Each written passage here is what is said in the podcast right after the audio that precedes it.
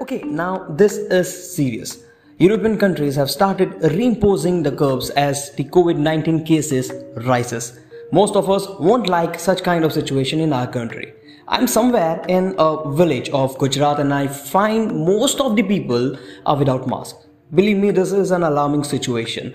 Cases have started rising in uh, Ahmedabad and many other places in our country. I just want all of you to be safe, stay safe, and just stay safe.